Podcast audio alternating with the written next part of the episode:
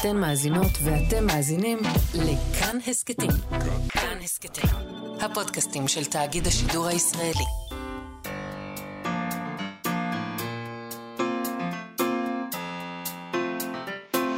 מה שכרוך עם יובל אביבי ומה יעשה לה.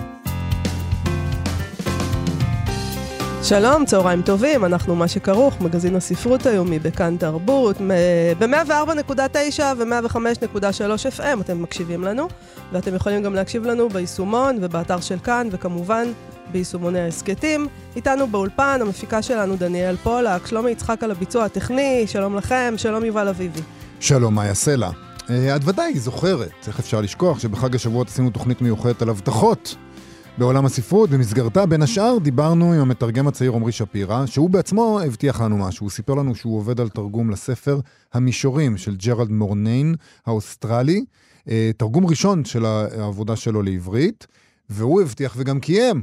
אז אה, גם אנחנו במידה מסוימת אה, הבטחנו וגם קיימנו, ואנחנו נדבר איתו היום על הספר הזה, שמתאר בערך, מתאר מסע של צלם שמבקש לתעד את אנשי המישורים של אוסטרליה, אבל הוא לא באמת מתעד אותם, הוא רק עסוק כל הזמן במחקר והתבוננות, והוא מדבר גם על האופן שבו התרבות משמרת את הלאומיות, את הזיכרון ההיסטורי של מקום שתושביו בכלל לא מסכימים על האופן שבו מותר להסתכל עליהם, על הגבולות שמגדירים אותם, על איך לתאר אותם, אה, איך הם מתארים את עצמם. יש שם אה, דיון... אני, אני ראיתי בזה לא רק, אה, לא העניין רק שהם לא מסכימים, הם, הם מתנגדים לכל ל- הדבר כן. הזה שהתרבות מנסה לעשות, שזה נכון. לקטלג אותם ולסווג כל דבר, ולחתוך לדורות, ולהגיד לאן זה שייך, ומה אופנתי. אבל מצד שני הם מאוד רוצים... יש לנו אלמנט סאטירי אפילו בעניין הזה. אבל מצד שני הם מאוד רוצים שהתרבות... תתאר אותם. זאת אומרת, הם כן מתעניינים בתרבות, הם כן מתעניינים באומנות, אבל הם פשוט מתנגדים לדברים, של האומנות כפי שהיא נעשית ככה.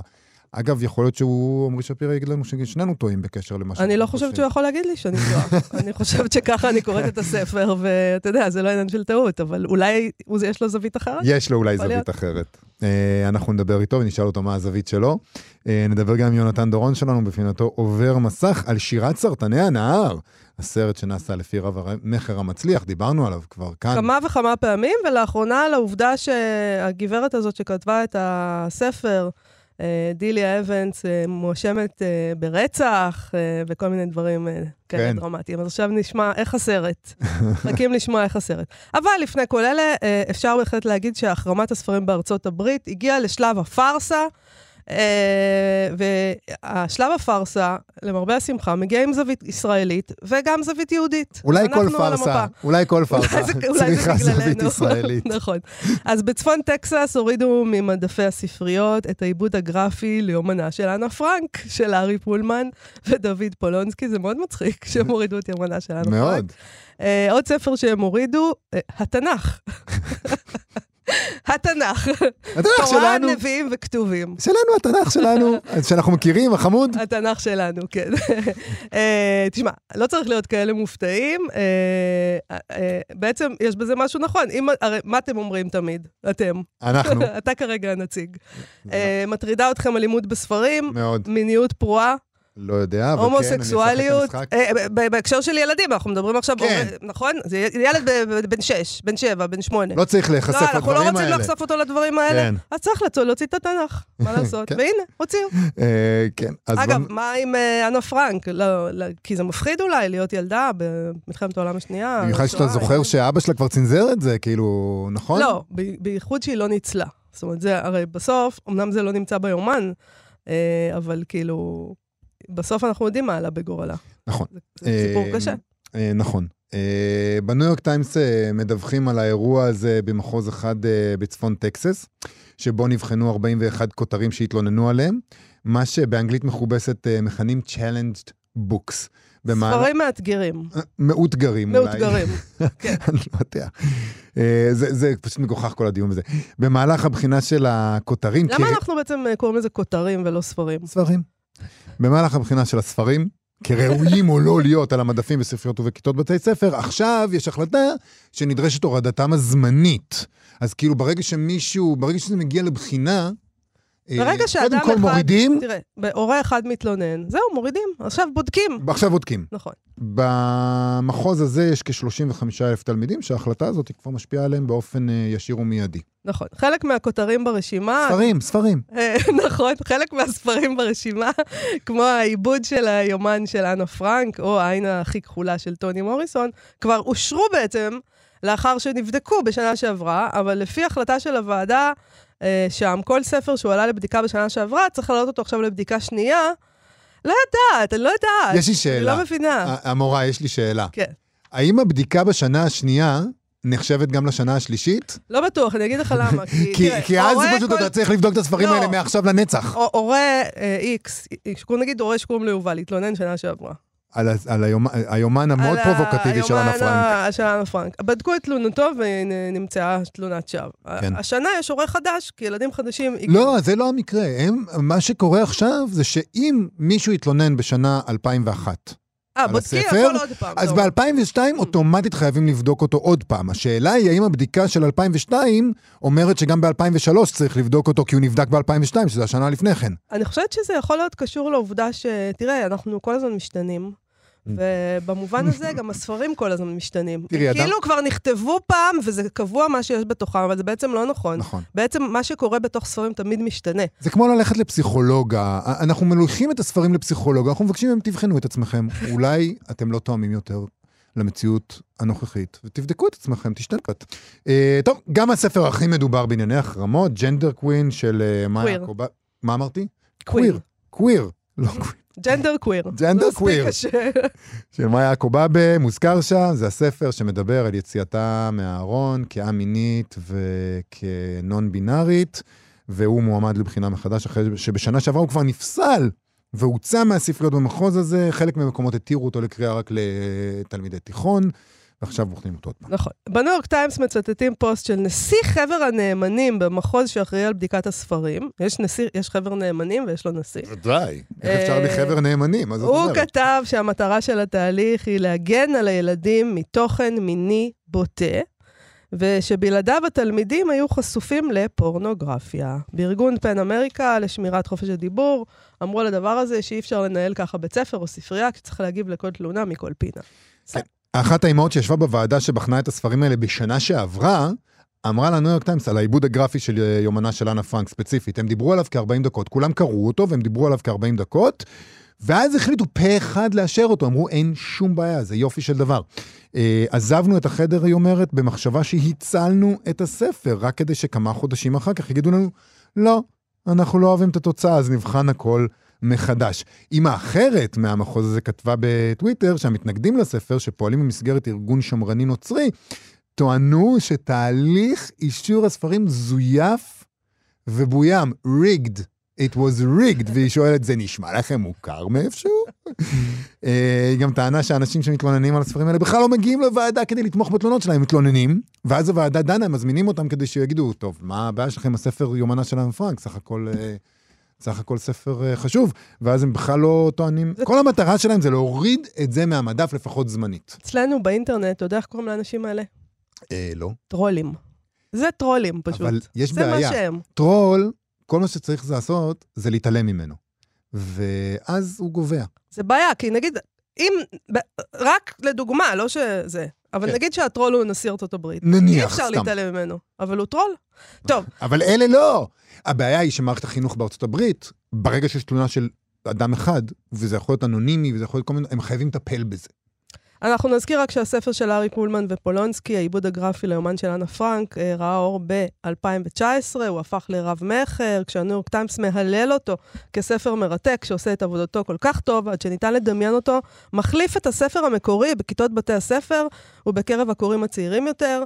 לא נורא, אני בטוחה שזה עושה להם יחסי ציבור והם יהיו בסדר. לגבי התנ"ך, זה מאוד מעניין שהם לא אומרים בעצם מה הנימוק. זה, על פה אין להם נימוק, הם פשוט אומרים שילדים התלוננו. Uh, אני מבינה אותם, יש שם תכנים בהחלט קשים. Uh, ואתה יודע, וגם אם אפשר להביא את, ה, את המציאות לאבס- למצב אבסורדי, למה שלא נעשה את זה? קראתי אה, באיזושהי כתבה, הכותרת הייתה, אה, מדינה מחגורת התנ"ך, The Bible Belt, בארצות הברית הרי, וחגורת התנ"ך, זה המדינות האלה כן. שמאוד מאוד מאמינים שם. מדינה מהבייבל בלט הסירה את התנ"ך. הם, זה לא באמת, זה לא באמת יורד, זאת אומרת, הם לא הפסיקו, לק- לא, לא הפסיקו לקרוא בתנ"ך בבתי הספר במחוז לא, הזה, אני קודם יכול כל להבטיח הם, לך. הם לא הורידו את הברית החדשה, הם הורידו את התנ"ך, זה לא אותו דבר. בשבילם זה בטח לא אותו דבר, אה, אתה יודע. הם, הם לא היו מעיזים לעשות את זה עם הברית החדשה. שהתנ"ך כולל קטעים יותר קשים, אבל גם בברית החדשה יש קטעים... אה, נכון. צליבה למשל, לא שם? כיף. לא. אה, אגב, גם בישיבות לא בדיוק, אני חושבת, קוראים תנ"ך. אה, תלמידי חכמים, מה הם. בעצם לומדים? הם לומדים אה, תלמוד ופרשנות והלכה, ספרי מוסר, מידות, בעיקר, אתה יודע. אז למה שלא נבין הורים שלא רוצים שהילדים שלהם יקראו למשל את סיפור אה, לוט ובנותיו? אה, סיפור מאוד מאוד קשה. אה, אני מציעה שנקרא קטע ממנו, כדי כן. שנוכיח לעצמנו וניזכר כמה הוא קשה, אה, ויכול להיות שצריך אפילו אזהרת טריגר, כמו שנהוג לעשות בימינו. אז מי? טריגר גילוי עריות. כן, אה, אה, מבראשית י"ט. נכון. למרות, את יודעת, אה, אפשר לה... אין למרות, זה טריגר. לא, כן, לא.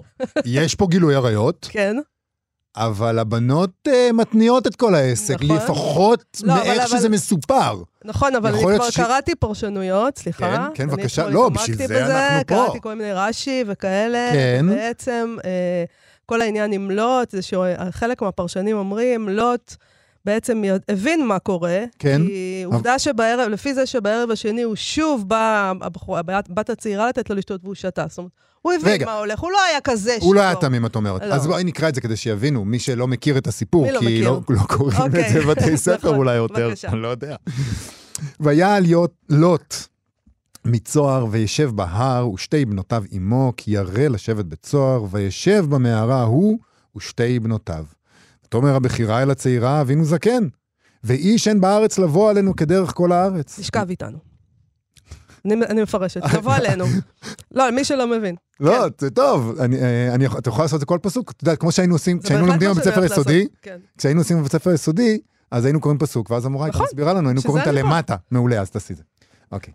לך נשקה את אבינו יין, ונשכבה עמו, ונחיה מאבינו זרע. נשכב איתו, נס- הוא השתכר ואנחנו נשכב איתו. אני- והם- בנות לוט אומרים שהן פחות פושעות ממילות. למה? כי המטרה שלהם פה זה לא כי הם נורא רצו לשכב עם אבא שלהם, אלא הם חשבו שנגמר העולם, מת כן, העולם, בדיוק. ואיך הוא ימשיך. אז חייבות. הם עשו את זה, אה, אתה יודע, לטובת הכלל, לא מתוך זה שהם רצו ליהנות. זה כמו נגיד. אחרי אפוקליפסה של זומבים, אתה לא בוחר, אתה חייב להמשיך את המין האנושי. בדיוק. אה, ותשקנה את אביהן יין בלילה ההוא, ותבוא הבכירה, ותשכב את אביה, ולא ידע בשוכבה ובקומה. הוא לא שם לב, הוא לא ידע. היה שיכור. כן. זה קורה דברים כאלה, כולנו היינו שם. ויהי ממחרת, ותאמר הבכירה אל הצעירה, אין שכבתי אמש את אבי, נשקנו יין גם הלילה, ובואי שכבי עמו, ונחיה מאבינו זרע. יעני, עוד פעם. ותשקנה גם בלילה ההוא את אביהן יין, ותקם הצעירה ותשכב עמו, ולא ידע בשוכבה ובקומה. ותהרנה שתי בנות לוט מאביהן, ותלד הבכירה בן, ותקרא, ותקרא שמו מואב, הוא אבי מואב עד היום, והצעירה גם היא ילדה בן, ותקרא שמו בן עמי, הוא אבי בני עמון עד היום. נכון.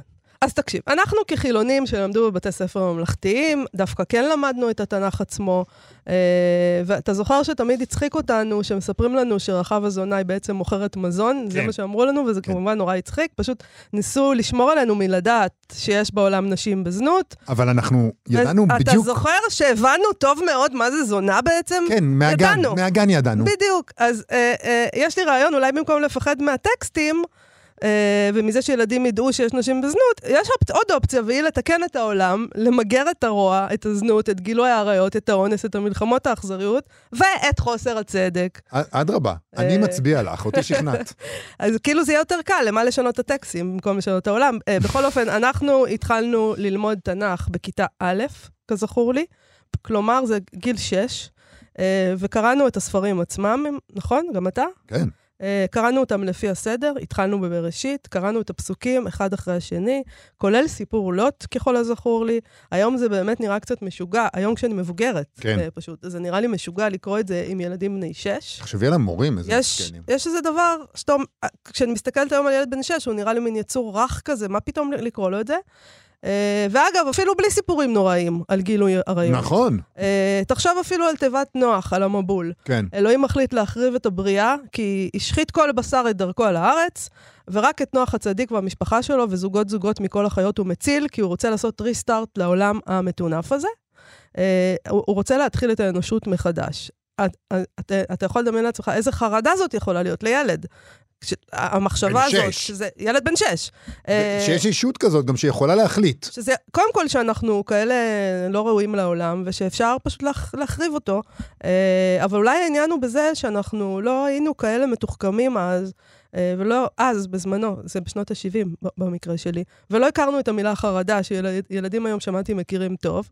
פשוט קיבלנו את זה כסיפור מעשייה מסעיר ויפה, אה, ו... ו תיבת נוח בכלל לא הצטייר לי כסיפור אימה כילדה.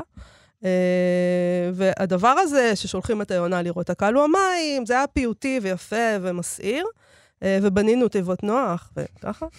Uh, ואיכשהו לא קראתי את זה כסיפור על חורבן, אלא כסיפור על הצלה. Uh, זה כל מה שיכולתי להכיל בגיל 6. אז אני לא יודעת להגיד לך...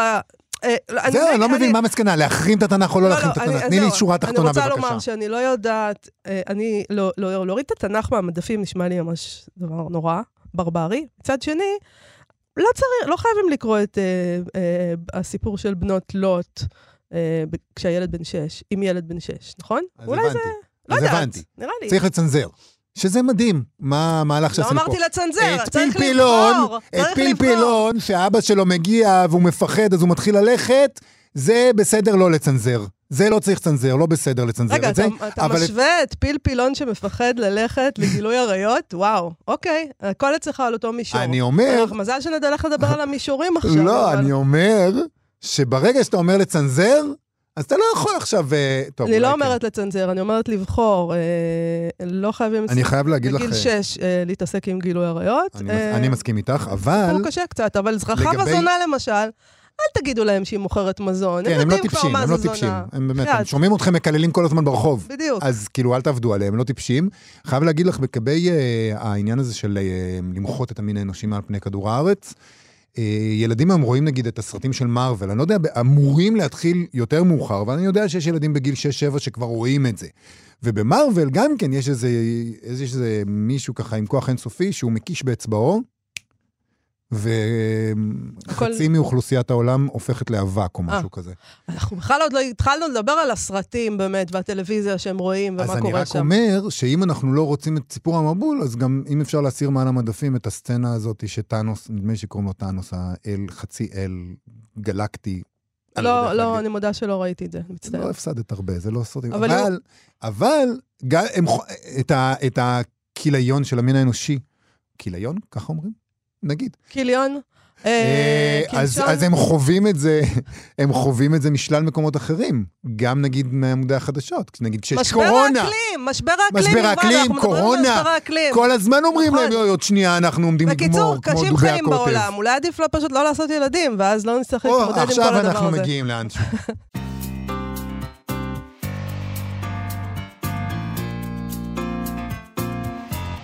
אנחנו מה שכרוך בכאן תרבות, חזרנו בספר המישורים של ג'רלד מוניין, מקדיש הגיבור, הדובר של הספר, שנים ארוכות להתבוננות באנשי המישורים באוסטרליה, לכאורה כתחקיר אה, לסרט יהודי. גדולתו של הספר הזה, כותב המתרגם עמרי שפירא, ומה שהופך אותו למשונה כל כך בעיני קוראים רבים, הוא העיסוק המורכב שלו בתחומים של החוויה האנושית, שזוכים על פי רוב להתעלמות, ביישנות, מבוכה, מודעות עצמית גבוהה, כישלון. Uh, ונכון uh, בהחלט לומר שהספר הזה הוא משונה גם בעיניי, uh, ושהוא מבקש, בעיניי הוא, הוא כאילו הוא עושה איזה ניסיון ללכ- ללכוד ולתאר אנשים שמתנגדים לכל הגדרה, ומלגלגים על הדבר הזה אפילו, והנה כך הוא כותב מורניין. Uh, באותו אחר צהריים ראשון, ראיתי שמה שלעיתים נחשב ליהירותם של אנשי המישורים היה לא אחר מאשר סירובם לזהות כל מכנה משותף בינם לבין אחרים. היה זה ההפך המוחלט, כשם שאנשי המישורים עצמם ידעו היטב, לדחף הנפוץ בקרב אוסטרלים של אותם ימים להבליט כל תכונה שנדמו לחלוק עם תרבויות אחרות. איש מישורים לא רק יטען לבורות בנוגע לדרכיהם של אזורים אחרים, אלא בשמחה יצטייר כלא מעודכן בנוגע אליהן. באופן מרגיז במיוחד עבור זרים, הוא יעדיף להעמיד פנים כנטול כל תרבות ייחודית, בטרם ירשה שארצו ודרכיו יחשבו לחלק מקהילה גדולה יותר של אופנות או טעמים מדבקים. שזה כמובן אה, ההפך מכל מה שהתרבות מנסה לעשות. אנחנו כל הזמן מנסים להגדיר, לסווג, לדבר על הדור, איזה דור, דור ה-X, דור ה-Y, המילניאלס, מותגים, טעם, תרבויות, מי שמע את זה ראשון, אה, מי, אתה יודע, הגדיר ראשון, אה, תופעות. אה, אז אה, שאלנו את עצמנו, מי זה הסופר הזה מעוננו? מה הוא מבקש לומר לנו? את הספר הזה, כמו שאמרתי, תרגם עמרי שפירא, הוא ראה אור בהוצאת כרמל. שלום, עמרי שפירא. שלום. אהלן. אהלן. אז תספר לנו קצת על הסופר הזה, שגם הוא, לפי מה שקראתי באחרית הדבר שלך, אדם אה, מיוחד. אנחנו עושים עכשיו משהו, כאילו עצם הרעיון הזה באיזשהו אופן הוא התנגדות לכל מה שהספר הזה אומר. כלומר, עכשיו ננסה להגדיר ולסווג ולדבר כן, עליו. כן, אני, לא, אני, לא, אני לא הולך להיכנע אוקיי. למלכודת הזו, אני מזהיר אותך מראש. אז בוא נראה איך אתה אה, תעשה את זה, אם, בבקשה. אם, זאת, אם, זאת, אני רוצה לציין שמורנן בעצמו הוא הפרשן הטוב ביותר של עצמו. כלומר, כשאנחנו קוראים את הספרים שלו במידה מסוימת, אין לנו ממש יותר מדי מרחב פרשני. אנחנו בעצם השחקן השלישי במשחק הזה. כלומר, אנחנו בעצם קוראים את הקריאה שלו את עצמו. אנחנו אה, מיותרים שם, יש לו את עצמו, וזה כל מה שהוא צריך.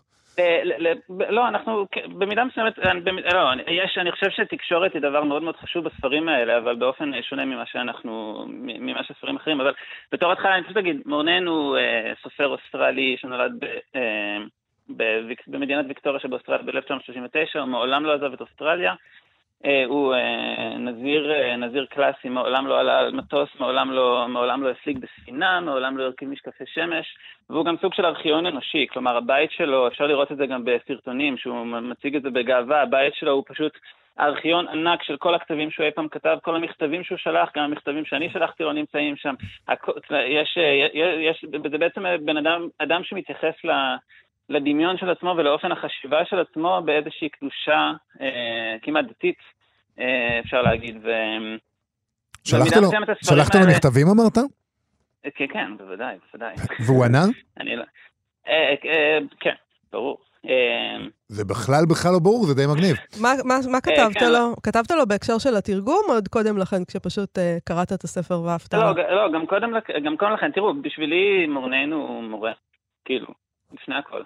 אמ, אני, ואני, אני חושב שזה גם לא, אני, אני חושב שזה גם לא רק, אה, לא רק עניין אישי, אני חושב שיש משהו, אנשים שנוטים באמת להתחבר לסופר הזה מאוד, נוטים באמת לראות בו איזשהו מורה דרך, בגלל שהקרבה שלו, הנוכחות שלו בספרים שלו, וזה אמנם יחסית פחות מורגש במישורים, במישורים כי המישורים זה בעצם, זה בעצם ההתחלה, אני חושב, הנכונה ביותר למסע המאוד מאוד ארוך, אבל זה אחד הספרים המוקדמים שלו. הוא, הוא נוכח בכתיבה שלו מאוד כאדם, אמ, אמ, הוא, כאילו בעיניי הוא, בעיניי הוא מורה לקריאה, לפני הכל מורה ל... מורה לקריאת החיים, אפשר להגיד. תראו, אני יכול להגיד לכם, אני כאילו, מאז, מאז שהספר הזה יצא, אני בחודשיים האחרונים לא, לא כל כך הייתי פה וגם לא הייתי די רחוק מהספרים האלה, ועכשיו ממש ביומיים האחרונים חזרתי לזה ואני פשוט נדהמתי מה... אה, מה, מההכוונות המדויקות שאפשר למצוא בספרים האלה. כאילו מורנן כל פעם בדרך אחרת חוזר ואומר לקוראים שלו, תלמדו לסמוך על האובססיות שלכם. אה, תלמדו לסמוך על האובססיות שלכם. כלומר, הם, הם היו שם מאז ומעולם והם תמיד יהיו שם. גם אם אתם, גם אם אתם מרגישים שהתרחקתם ככל שאפשר מ, ממה ש... כאילו, גם אם אתם מרגישים שהתרחקתם ככל, ככל האפשר מעצמכם, וגם זה... זה, זה כלומר, הם תמיד יהיו שם וזה אף פעם לא מאוחר. כאילו, תלמדו להקשיב ל... במידה מסוימת הספרים האלה, אני מרגיש שהם כמו איזה מין היומן קריאה המסור ביותר של איזשהו תלמיד שקדן. איזשהו תלמיד שקדן שפשוט לקח על, עצ- שמבחינתו כל הספרים בעולם הם רק ציוני דרך לספר האחד היחיד שאי פעם נכתב, שזה הספר שנכתב, שנכתב ומוסיף להיכתב ב- בליבו. בוא נגיד ש... אה. נגיד טיפה על הספר עצמו, הספר הזה מתאר אה, מסע של אה, יוצר אה, קולנוע ל- ל- אל המישורים, שם כן. הוא מנסה לתעד, הוא עושה תחקיר כדי לתעד אותם, הוא גם אה, יוצר קשר עם בעלי האדמות, שהם אה, אנשים אה, עשירים שגם נותנים לו תקציב ועבודה שגבולותיה לא מוגדרים היטב. אה, ובעצם הוא מבלה שם אה, 20 שנה בתחקיר, בלשבת בספרייה, בלהתבונן, בלכתוב ראשי פרקים, והוא לעולם לא ישלים את, ה, את הסרט הזה. אה, כן. ובעצם אני, אני, אני נותן תחושה כאילו הבן אדם הזה מאוד, מה זה, נגיד, נגיד אולי הוא מרוצה, או שזה בלתי אפשרי עבורו להיחלץ מהמצב הזה, הוא לא באמת יכול לצאת מהספרייה. כן, אה, קודם כל כן, אני חושב, ש, אני חושב שהדרך הכי, הכי קצרה לתמצת את העלילה של הספר הזה זה באמת בן אדם שמגיע למישורים במטרה לעשות עליהם סרט אה, ונשאר בספרייה במשך 20 שנה ולא עושה את הסרט הזה. כלומר, זו צורה מאוד מאוד ברוטלית וחדה שבה אפשר לתאר באמת את מה שקורה. ו, במידה מסוימת כן, כמו שאת הקראת בהתחלה, מה היה את הציטוט, אה, כמו, ש, כמו, כמו שהקראת בהתחלה, יש, יש, העניין של הכישלון הוא באמת מאוד נוכח בספר הזה וזה נכון. אני, אני, אני, חושב שזה, אני חושב שזה חלק מהעניין, כלומר, אני חושב ש... אני חושב שבמידה מסוימת הכתיבה עצמה, אני חושב אצל מורנן, היא איזושהי חציבת דרך אה, אל עבר, אה, אל עבר, אל עבר, אל עבר מוסד שוקתנו, כאילו אפשר להגיד. אני חושב ש... במידה, מס, במידה מסוימת מה שקורה שם, יש שם קטע מאוד מאוד יפה בחלק, בחלק השני, כשה, כשבעצם הכתיבה שלו הופכת להיות מין, מעין מכתבי אהבה, אפילו לא מכתבי אהבה, אלא הוא בעצם מתכנן את המכתבים שהוא הולך לכתוב לאיזושהי אישה שיושבת שהוא מעולם לא פנה אליו, ובסופו של דבר מגיע למסקנה שהדבר הנכון ביותר הוא למעשה לא לכתוב לה את המכתבים האלה, בגלל שאז המכתבים המדומיינים יהיו הדבר הקרוב ביותר למשהו, הביטוי המימן ביותר למשהו בית מרגיש. אז כלומר... ובמובן הזה אבל גם עצם הכתיבה, עצם זה שהוא כותב, זאת אומרת גם עם זה אני מבינה שיש לו יחסים מורכבים, כי עצם זה שהוא כותב או מפרסם, זה... זה הורס את הכתיבה. זה, כן, זה לא כן. לא יכול לגעת במה שהוא באמת רצה להגיד. כן, אין ספק. כלומר, אני, אני חושב, אין ספק, ש, אין ספק שמורנן הוא אדם שיש לו יחסים מורכבים עם, עם כמעט כל דבר, וזה, וזה, זה, זה, זה גדולתו, אני חושב. אבל, אה, אבל כן, אני חושב, אני חושב שבעצם מה, ש, מה שבעצם, אני חושב שהמטרה של הדברים האלה היא לא לדבר על מה שאנחנו מצליחים או לא מצליחים להשיג אה, בעולם הממשי, אלא פשוט לבטא ככל, בצורה המהימנה ביותר וה, והמסורה ביותר את האהבה שלנו לדברים. אני, אני, זו, זו, זו, זו, זו לפחות הקריאה, הקריאה האישית שלי את הספר הזה, אני יודע שיש הרבה, יש, יש, יש הרבה קריאות, אבל אני... שזה סיפור אהבה. זה, כן, כלומר, אתה יודע, זה, זה, לא, זה, לא, זה לא חייב להיות, זה לא חייב להיות, אה, זה לא חייב להיות אהבה רומנטית, זה יכול להיות הרבה מאוד דברים, אבל אני חושב שיש איזושהי מין, מסיר, יש, יש הרבה שורשים של מסירות דתית בכתיבה הזו. על אף שמרונן הוא לא אדם דתי, אבל הוא גדל במשפחה דתית. אבל יש פה באמת איזושהי, המקום הזה שבו המסירות והרגשות הם מתעלים אה, מעבר, אה, מעבר למה שהגבולות השרירותיים של העולם הממשי מאפשרים לנו לעשות.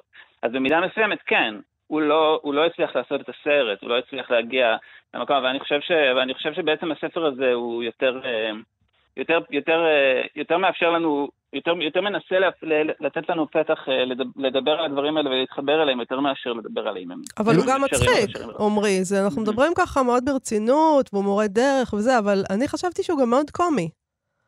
אני בהחלט, אני חושב שזה ספר קורע מצחוק בעיניי. התיאור שלו, של ה... אני תרגמתי את זה והתפוצצתי מצחוק. זהו, התיאור שלו שם, של המעצב הזה, שמגיע להציע את כל ההצעות שלו, ובסוף הוא מוכרז כאדם שיודיע לנו על מדד האלגנטיות. זאת אומרת, הוא נורא מלגלג עלינו בעצם, על כל החברה, על כל התרבות, על כל הניסיונות להגדיר את מדד האלגנטיות. אני, אני מסכים בהחלט, אני חושב, ש, אני חושב שהמציאות מאוד מצחיקה אה, בעיניים של מורנן. מאוד, מאוד, מאוד, מאוד מצחיקה ולא מספקת. אני אגיד לך, כש, כשקראתי את הספר חשבתי שהוא מאוד מאוד מתאים לישראל. כי זה נכון, זה מקרה קיצון של, נכון שאנחנו מאוד מאוד כן עסוקים בהגדרה עצמית, ולכאורה הגיבורים של הספר מתנערים ממנה, אבל בעצם אה, זה מקרה קיצון אה, של מקום שהאנשים שחיים בו לא מסכימים על מי הם. לא, מסג... לא מסכימים על ההגדרה העצמית, לא מסכימים על הנרטיבים שיכולים לתאר אותם, על הגבולות אפילו. שמגדירים את המרחב גם הפואטי וגם הממשי של אה, המקום שלהם. ובעצם זה במידה מסוימת, נכון, אולי זה ספר על אהבה, אבל אולי זה גם ספר על לאומיות. ועל האופן כן. ש... ועל מה קורה במקום שבו התושבים שלו לא מצליחים להסכים mm-hmm. על מה הם. די דומה כן. אולי למה שקורה כאן.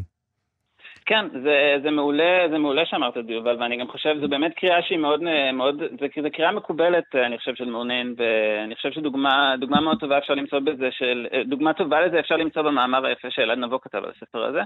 אה, זה נכון, כלומר, אה, אה, אין ספק, ש, אין ספק שספציפית בספר הזה גם יש באמת עיסוק בגבולות ובגבולות פיזיים ובגבולות רוחניים, גבולות, גבולות מנטליים, קולקטיביים, כל הדברים האלה, זה נכון, אני, אני פה רוצה לחזור למה שאמרנו בתחילת השיחה ולהגיד לכם שאני לא הולך ליפול במלכודת הזו. כלומר, מבחינתי, אני רוצה לצטט כאן את ג'רל מורנן מאיזשהו, מאיזשהו סרטון, שהוא ממש, יש, יש איזה סרטון שאפשר למצוא שהוא ממש מסתכל על המצלמה ואומר בצורה מאוד מאוד ברורה, אני מדבר, אני מדבר על המישורים, אני לא מדבר על שום דבר אחר.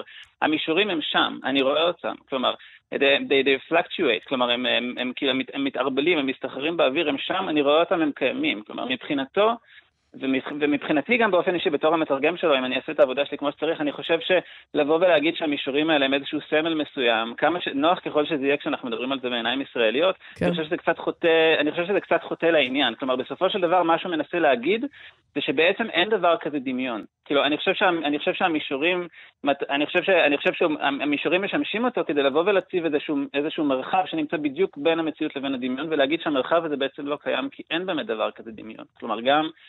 כלומר, את, אתם, אתם לא תגידו לי ש, שה, שה, שהדברים שהנחו אותי כל חיי הם רק איזשהו דמיון שלי. כלומר, הם, הם, הם, הם, הם קיימים, הם לא, הם לא אמורים לסמל שום דבר, הם, הם פשוט שם. בתור, בתור מתרגם, אני חושב שזו זו, זו, זו עמדתי בעניין, אבל... אה, אני רוצה לשאול אותך לסיום אה, שאלה שמטרידה אותי כמעט מתחילת הרעיון הזה. בבקשה. משקפי השמש. הוא לא חבש כן. משקפי שמש. למה? באוסטרליה. לא, לא, מה? בשנים האחרונות היה לו קטרקט, אז הוא התחיל ללבוש אותה. אבל למה אה, קודם לכן לא? אולי, מה, מה אולי היה לו קטרקט כי הוא לא... כי הוא לא חבש אותם כל השנים האלה. לא, יש לאנשים קטרקט, בלי קשר. סתם, אין לי מושג מה הסיבות לקטרקט. ההסבר המעניין ביותר שאני יכול לתת לכם זה פשוט לצטט משפט שלו שאני מאוד מאוד אוהב, שהוא אומר פשוט, הדרך, הדרך, הדרך הכי טובה שבה בן אדם יכול לספר על עצמו, היא במקום למנות את כל הדברים שהוא עשה, למנות את כל הדברים שהוא לא עשה.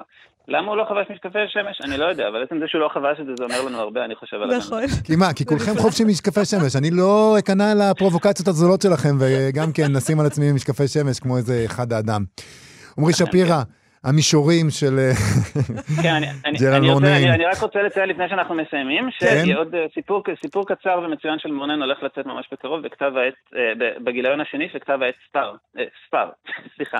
ספר, כן. כן, אוקיי. סיפור קצר של מורנן שיקרא כללה יקרת ערך, יצא בספר, אז לאנשים שאהבו את הספר הזה. אני מבטיחה לך שאנחנו נקרא אותו שם. אנחנו נקרא אותו. תודה רבה לך, עמרי שפירא. תודה רבה לכם. להתראות. עכשיו, עובר מסך. מה שכרוך בכאן תרבות, חזרנו הישר אל עובר מסך, הפינה שלנו שבה יונתן דורון מספר לנו על העניינים שבין המסכים לספרים ולהפך, ובדרך כלל, לא בדרך כלל, אבל לרוב, אנחנו מדברים על... מה ההבדל בין בדרך כלל? לא יודע, התכוונתי להגיד משהו אחר, התכוונתי להגיד לפעמים. לעיתים. לעיתים, בדיוק. אה, את יודעת, אה, אוגוסט, אין הרבה קשר בין המוח לפה. בסדר גמור, בסדר גמור. קשה לכולנו אוגוסט. רוב הזמן אין מיקרופון מולי, אז זה בסדר, אה, אבל לפעמים יש, ואז נזכר לנצח. בכל מקרה, לפעמים אנחנו מדברים כאן על אה, חירות היתר שיוצרי הסרטים מרשים לעצמם. הם לוקחים את הספר והם עושים איתו מה שהם רוצים. הופכים את פור הדוב לרוצח סדרתי וכל מיני כאלה. הפעם, מקרה הפוך. שלום יונתן דורון. שלום לכם. אז על איזה סרט אנחנו מדברים היום? אנחנו מדברים על שירת סרטני הנהר, שהוא מבוסס על אחד מרבי המטר הכי גדולים בשנים האחרונות של דיליה אוהן, וכשצפיתי בסרט, שתכף נדבר על איך הסרט ומה דעתי עליו, הרגשתי נורא ש... למה יש את זה? אה, זה בטח מהספר. כל מיני שאריות וכל מיני דברים שאתה אומר, לא, אין, אין סיבה לצופה שלא מכיר את הסיפור ולא מכיר את הדמויות, שאנחנו נראה את הדברים האלה, ובכל זאת הם קיימים ויש הרבה מהם. זאת אומרת, נאמנות יתר למקור, אתה אומר. כן, לא רוצים להכעיס את הקוראים, לא רוצים אה, להכעיס את הסופרת, אני לא יודע מה הסיבה, אבל אני חושב שרוב הצופים אינם, אינם קוראים של הספר, וגם ה... אני לא מבין את הנאה לראות בדיוק מה שקראת, זאת אומרת, מה הטעם? אתה פשוט תקרא שוב. זאת אומרת, אלה קטעים שאם לא קראת את הספר, אתה, כצופה בסרט, אתה אומר לעצמך, אני לא מבין איך זה קשור בכלל, אני לא מבין למה זה תורם? זה הרגשה של, של אפשר היה בלי זה. זאת אומרת, הכל הייתי מבין אותו דבר, זה מין תוספת כזאת של, יכול להיות שבספר זה ממשיך הלאה וזה שלם וגמור, ואני לא קראתי. אבל כשאתה צופה בסרט, אתה אומר, למה, למה ראינו רגע את החמש דקות עם האיש הזה? ואיפה, איך הוא קשור למה שלפני? אבל זה, אבל זה, אבל אנחנו אף פעם לא באמת אה, דיברנו על זה, שבאמת אה, אנחנו כל הזמן אה, רוצים לעשות את הדבר שלנו, אנחנו, אנשי הקולנוע, שיוצרים את הסרטים האלה, רוצים לעשות את הדבר שלהם, רוצים לעשות פרשנות, אבל במקרה הספציפי הזה, אתה אומר, רוב האנשים לא, לא, שצופים בסרט לא קראו את הספר, קראו את הספר עשרות מיליונים, רק בארצות הברית נדמה לי הוא נמכר ב-15 מיליון עותקים או משהו כזה. 12 וללא- מיליון עותקים. ללא ספק רב מכר ענק. עדיין ו- אם הם יסתמכו רק על הקוראים, אז הם לא לא ירוויחו מספיק. כן, אבל- לקולנוע זה לא מספיק. מה שאתה בעצם לא, גם אומר היו זה... ספרים, לוליטה, לוליטה היו צריכים להיפרד מהרבה דברים בספר, מכל המימד הלשוני, וגם נכון. הוא היה רב מכר. את משווה את. שירת סרטני הנהר ללוליטה. בסדר, לא, אין בעיה. אבל אני... אני- אני אני- משווה את פלפילון ל- לאלות לתנ"ך. ולתנ"ך, כן. ואת... אבל אה, דווקא לוליטה מתאים פה מהבחינה הזאת, שגם הסרט הזה וגם הגרסה הקולנועית של לוליטה, שתי הגרסאות בעצם, מתחילות עם קריינות שקוראים לי את התחלת- הספר. כן, כן. מה, אני, אם אני רציתי לקרוא את הספר, הייתי קורא את הספר, מה, אני באתי לראות סרט, מה אתם מתחילים לקרוא לי את הספר? לא, אבל במובן הזה אני חייבת רגע לסנגר על לוליטה, שפשוט ההתחלה זה, זה מין דבר ששווה להתחיל איתו גם את הסרט. לוליטה זה מין, ההתחלה היא קלאסית כזאת. גם כן, מתנגנת, שירת סרטני היא התנ"ך. מתנגנת, זה, זה שירה, כאילו. שירת שירת סרטני הנער, עוד- פחות. רגע, את לא יודעת אם זה קלאסיקה או לא, תני לו זמן. לא, לא, זה לא קלאסיקה. לא. אבל לא מה שאתה. אומר בעצם זה שהם מפחדים מקהילת קוראי הספרים, כי זה לא סתם שהספר הזה רב-מכר. יש כל מיני רבי-מכר, ויש ספרים שמתארגנת מסביבם קהילה. ואני חושב שהספר הזה הוא אחד מהספרים האלה שהתארגנה סביבם קהילה בינלאומית, הדרך שבה דיברו עליו ברשתות ובפורומים, ועוד אומרים פורומים? זו שזו מילה של בומרים. קבוצות, אה, קבוצות. לא, זה דניאל, קבוצות, דניאל קבוצות. המפיקה אומרת, לא אומרים אומרים. פורומים, אתה בומר, זה מבט של בוז בעיניה, בסדר? אמ, אז, אז התארגנה קהילה, ואת הקהילה אתה לא רוצה להכעיס, אתה חייב לתת לה את אה, ליטרת הבשר שלה. ואם הם יכעסו זה רק יחסי ציבור, למה לא? למה לא ללכת לטובת נכון, הצופים? סתם כי כולם חנפנים, יונתן. זה- זאת הסיבה. רגע, אבל גם מי. בוא- מי שעשה את הסרט הם מפורסמים בעצמם, נכון? אז uh, המפורסמת הראשית היא המפיקה, ריס ויברספון, uh, קראה את הספר לפני שהוא יצא לאור, יש לה מועדון קריאה ענק, היא מנסה להיות היורשת של אופרה ווינפרי בעניין הזה, וכל ספר שהיא ממליצה עליו עושים עליו רעש וגלים, והיא גם מפיקה מהם סרטים. זאת אומרת, היא לא רק משתמשת בכוח של לפרסם ספרים כדי שאנשים יקראו וידברו עליהם, אלא גם מקדמת בעצם את הפרויקטים שאחרי זה היא מפיקה לעיבוד הקולנועי. כן, היא הופכת את זה לרב-מכר אה, רגע אחרי שהיא קונה את הזכויות. כמה משלמים לה על זה? זה מה שאני רוצה לדעת. לכאורה, לכאורה. לא, כי זה אומר, כולם רוצים היום שיהפכו אותם לסרט, נכון? אז ברגע שזה מגיע לידיים של ריס וויטרספון, הסיכויים שזה יהפוך לסרט מאוד מאוד גדולים, כי היא יכולה פשוט להפיק אותו. אל תהיה תמים, קודם היא קונה את הזכויות, ואז היא עושה מזה רב-מכר. אני רוצה לשאול אותך, יונתן, אה, לכאורה כמובן, יונתן, הספר, הסרט הזה, אוקיי, הבנתי מה הבעיות, הוא טוב, כדאי ללכת לראות אותו? מה השורה התחתונה? הוא, הוא מציג יפה את העולם, הוא מכניס אותך יפה לעולם הזה של דרום ארצות הברית בשנות החמישים. והאיש המבצעים הכי, הוא אמריקאי מאוד, הוא שמלצי, אה. אה, אז זה צריך לקחת, ללכת בידיעה הזאת. בואו נסתר רק בקצרה רבה על, על מה הוא. אוקיי. קאיה גדלה עם אבא אלים מאוד, אה, כל המשפחה, בני המשפחה שלה בורחים, כולל אימא שלה, והיא נשארת לבד, ובמקביל, קאיה בוגרת מואשמת ברצח. יש, המשפט מלווה את הסרט. וכל הסרט, אני אמרתי, אין לנו עוד חשודים, תנו לנו עוד חשודים. אני לא חושב שהיא עשתה את זה, אבל מי כן עשה את זה? ולא נותנים חשודים, אין מספיק אה, מסתורין, אין, אה, יש עניין, אבל לא מספיק מסתורין. ונזכרתי בעגבניות ירוקות מטוגנות, שהוא סרט מעולה. כן. והוא גם מתרחש בדרום, ועם משפט רצח, והפלשבקים, אבל הוא לא טוב כמוהו. Um, הוא סרט מהנה, אבל באמת uh, אולי לחובבי הספר ייהנו, אבל uh, אני, לא לרוץ. אני ממש בערבון מוגבל, לא, לא לרוץ, ואפשר אוקיי. ללכת לאט. ללכת לאט, בסדר. אה, אפשר להגיד, סליחה, את אותו דבר על הספר, כן? אה, מי שאוהב את זה שירוץ. אה, האחרים אז יכולים בארצות לנוח. הברית, בארצות הברית הסרט גם מצליח, הוא הרוויח כבר 75 מיליון דולר, והוא עדיין משחק, אז זה בסך הכל הצלחה יפה, וריס לובספון קונה הרבה ספרים, אני לא בטוח שאת כולם מפיקים. אז אה, לזכותה ייאמר שהיא גם מפיקה טובה, כי היא קנתה בזמנו את אה, נעלמת, שגם היה ספר מצליח מאוד של כן. גיליאן, והיא רצתה לקנות, היא קנתה את זה בשביל עצמה, ואז היא אמרה, לא, אני בעצם לא מתאימה לתפקיד הראשי. והעבירה את זה הלאה. אז היא, היא חושבת לא רק על עצמה והקריירה שלה. יושרה זה מה שמדריך אותה בעצ- עוד, אה, ב- בעסקי. הקריאה. וה- ביזנס. יושרה. טוב, יונתן דורון, תודה רבה לך על הפינה הזאת. תודה יונתן. ביי. שבוע טוב.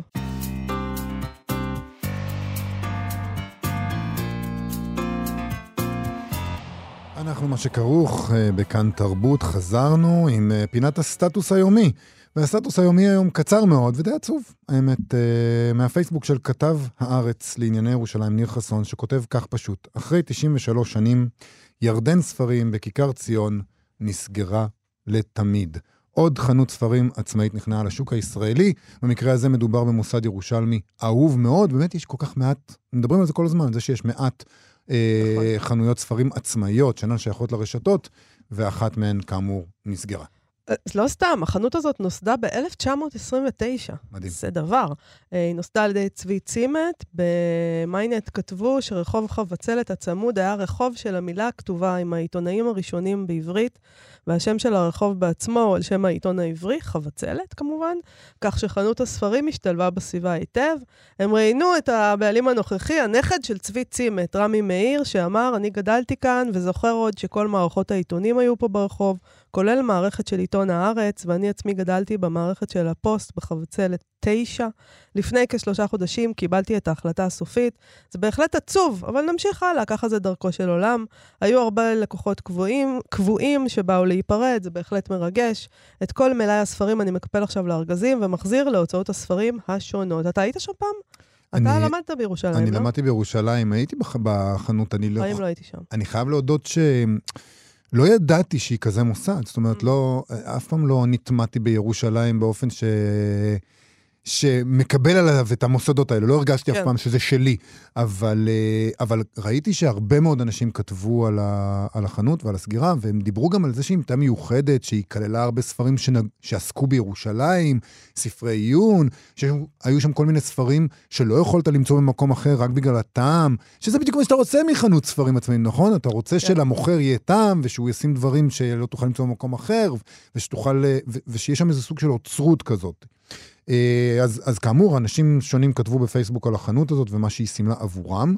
ראובן גפני כתב כך: בתקופה שספק אם תשוב עוד, כשעולם הספרים והספרות היה המוקד שסביבו סבבו חיי התרבות, הלאומיות, ולפעמים אפילו הפוליטיקה המקומית, ניצבה כיכר ציון הירושלמית בליבה של התרחשות ספרותית אינטנסיבית ומרתקת במיוחד.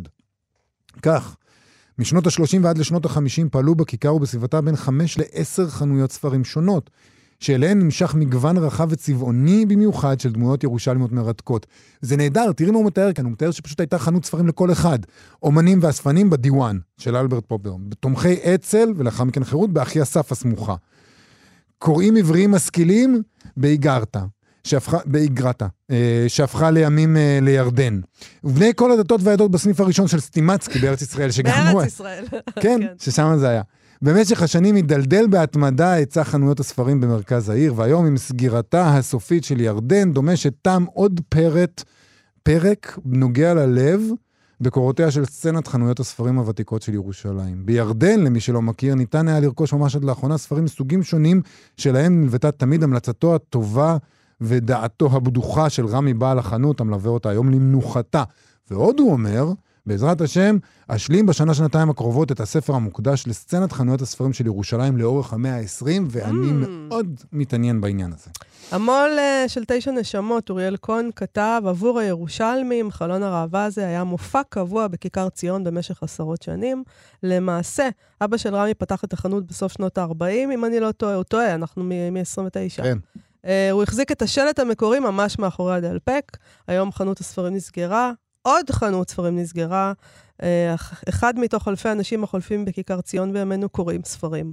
אולי ספרי קודש, אולי רב מכר מזדמן. Uh, הוא אומר שהוא זוכר שכשהוא ראה, כשהוא פרסם את "כך הפכתי לנזירה", הספר הראשון שבחר לפרסם, uh, ובשנת 2009 בקושי היו חנויות ספרים שוות, הוא הלך לירדן כדי להמתין שהספר יוצג שם בחלון הראווה. טוב. אני, לא חושב, אני, אני לא חושבת שבתל אביב אי פעם בכלל היה דבר כזה. זאת אומרת, אני מבינה שהם uh, מקוננים על הדבר הזה, שווה לקונן על זה. אבל uh, בתל אביב אין סצנת חנויות כזאת. לא יודע, לא יש... ממש. לא. יותר, יש קצת יד שנייה וזה, אבל מה, חנות מ-1929 אה, יש לנו? לא. אין לנו חנות מ-1929 לדעתי, אבל אני כן חושב, נגיד, שאם המגדלור, או סיפור פשוט, לא אמרתי שאין פה חנויות. תולעת, אמרתי לא. שאין לנו סצנה כזאת של חנויות ותיקות אה, מארץ יש- ישראל המנדטורית. נכון, אבל יש כבר קהילה סביב החנויות האלה, ואני חושב שהתגובות יהיו מאוד מאוד נסערות אם אחת מהן אה, תיסגר, אפילו שאין לה את הקילומטראז'. אני חושבת שאתה טועה. כן? בטח, איזה קהילה. אתה מדמיין לעצמך. קהילות מדומיינות, מה שנקרא. מה שכן, אני יכולה... כל הקהילות מדומיינות, זה בדיוק מה ש... נכון. אה, מה שכן, אני יכולה להגיד לך שפותחים עכשיו, אה, אני חושבת שבוע הבא, אנחנו נכריז על זה, אה, חנות ספרים חדשה, כן, שתיקרא רידינג, כן. של כמה הוצאות ספרים עצמאיות שפשוט פותחות חנות באלנבי, ולהפסיק להיות תלויות ברשתות, וזה יהיה מקום מעניין ללכת אליו. נכון. לא, אה, יש גם, את יודעת, יש גם את החנות של תשע נשמות, נכון. יש עוד כל מיני חנויות, אנחנו דיברנו על זה שיש עוד כמה חנויות עצמאיות שנפתחו, אפילו במהלך הקורונה נפתחו כמה חנויות ספרים עצמאיות. אתה אומר לעצמך, אולי עוד יש סיכוי. אוקיי, תגיד את זה לעצמך, אם זה עושה לך טוב. בוא נ... זה זמננו לסיים. תודה רבה למפיקה של התוכנית הזאת, דניאל פולק, ותודה רבה לשלומי יצחק של הביצוע הטכני. בואו לבקר בעמוד הפייסבוק שלנו ושל כאן תרבות, אנחנו נהיה פה שוב מחר להתראות. להתראות.